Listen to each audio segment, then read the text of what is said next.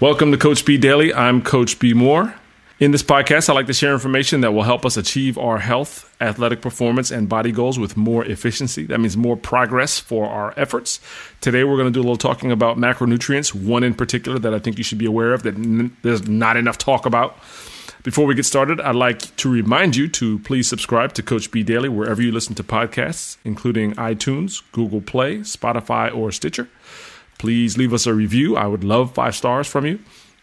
And send me your questions. I'm at Coach B Moore, C O A C H B E M O O R E, on Instagram and Twitter. And if you'd like to call in a question, uh, you can join us at anchor.fm slash Coach B Daily. So, macronutrients. You've all heard the term. You may not know what they are. Sometimes it's a fancy social media phrase. There are uh, tons of things being sold to you using the word macronutrients, and maybe not a lot of good explanations, but I'm going to keep it relatively simple. Macronutrients, often referred to as macros, refer to three major components of our diet, being proteins, fats, and carbohydrates. These things are sometimes vilified, misconstrued, used uh, to lead you down the garden path uh, to buy different products. Uh, at the end of the day, you're already eating all of these macronutrients, but you may not know that there are proportions and ratios that are best suited for you and your body type and for your goals. And if you eat along those macronutrient ratios, you'll make more progress for your efforts. So, our macronutrients significantly influence our perceived energy level, our ability to do work, uh, how and how fast we recover from exercise, chronic disease progression, and of course, our body composition, which is how much, what percentage of us is uh, fat, or what percentage of us is muscle, uh, etc. So, these are all things that you, of course, should find important right? Your body composition is, of course, important. Or if chronic disease is, you know, burning through your system, that's important, right? And you have the ability to influence those things by eating according to set ratios that are designed and prescribed for you uh, of proteins, fat, and carbohydrates. There is, of course, sometimes I refer to it as a fourth category, which is indigestible material that includes things like rocks because kids put rocks in their mouth. Um, also, sometimes in that indigestible material category, we include dietary fiber. Now, it can kind of go under the carbohydrates category, which we'll use for our purposes today, or it can go into the indigestible material category because your body cannot digest dietary fiber. It passes through you, which is really good. So, we're going to talk about it dietary fiber today.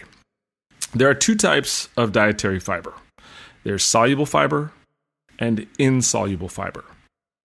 Soluble fiber can be found in things like oats, beans, nuts, flaxseed, uh, apples, and tomato, amongst other things. And insoluble fiber is typically made up of the hard, either uh, the hard stem part of vegetables or their outer outer outer skin. So things like uh, vegetable skins, like on green beans, if you notice, they're kind of tough. Um, outer skin on beets, the skin on root vegetables. Like sometimes you'll go to the grocery store and you'll skin carrots before you actually use the inside. Or if you feel the the base, if you don't just buy broccoli crowns, if you buy the actual clump of broccoli, the stems are uh, made from uh, insoluble fiber. Uh, it's also actually psyllium husk, which is what you'll typically find in the grocery store. Um, so those are those are the two distinctions. Those are the two categories of dietary fiber. Both are really important. Soluble fiber can decrease the recyclability of bile acids in our body, which in turn decreases serum cholesterol levels, which means our blood cholesterol. Insoluble fiber is the fiber that will, when you eat it, it'll actually add more bulk to your poop. we talk about all the stuff on this show. It'll add more bulk to your poop and it'll actually move your food through your body faster, and there are several benefits to that. So it'll help increase your satiety, which means the more uh, of insoluble fiber you eat, the faster you feel full or at least satisfied in your in your meals. It can help lower your blood fat and cholesterol level, and also reduce the risk of colon cancer. Those are all big deals, right? So it's very easy to get a good amount of soluble and insoluble fiber in our diet without ever thinking about, hey, I wonder, should I eat more of this because it has more soluble fiber? It doesn't matter. The easy way to do it is simply to increase the volume and variety of fresh vegetables and some fruits that you eat. Simply turn it up.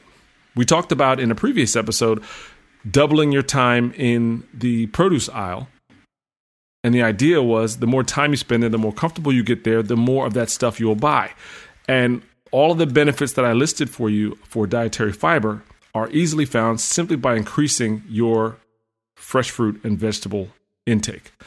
Uh, but if you need a list, here's a short list that you may find some foods that you actually like and a good place to start that'll give you the great benefits. So check out split peas, lentils, a var- any variety of beans, artichoke, broccoli, cauliflower, Brussels sprouts, cabbage, oatmeal, flaxseed, chia seed, and Swiss chard to begin. But that's just a starting point.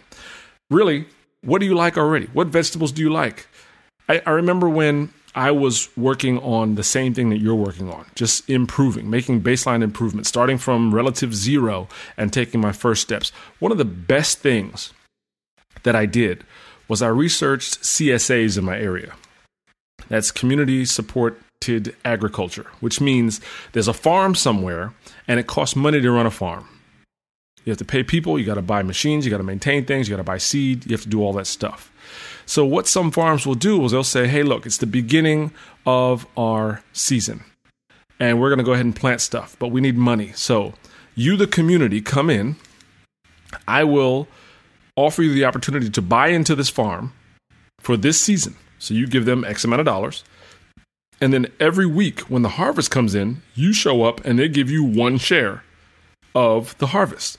So you'll get an assortment of fresh fruits and vegetables. The farm I chose was 100% organic. It was fantastic. And I would show up every Thursday, every Thursday, I believe, and you just grab a bucket and you walk around and they tell you how many peppers you get and how much uh, pumpkin you get and how much melon and you never heard of this thing but you get it and i always take it because it's like i don't i paid for it. I'm gonna not not take it.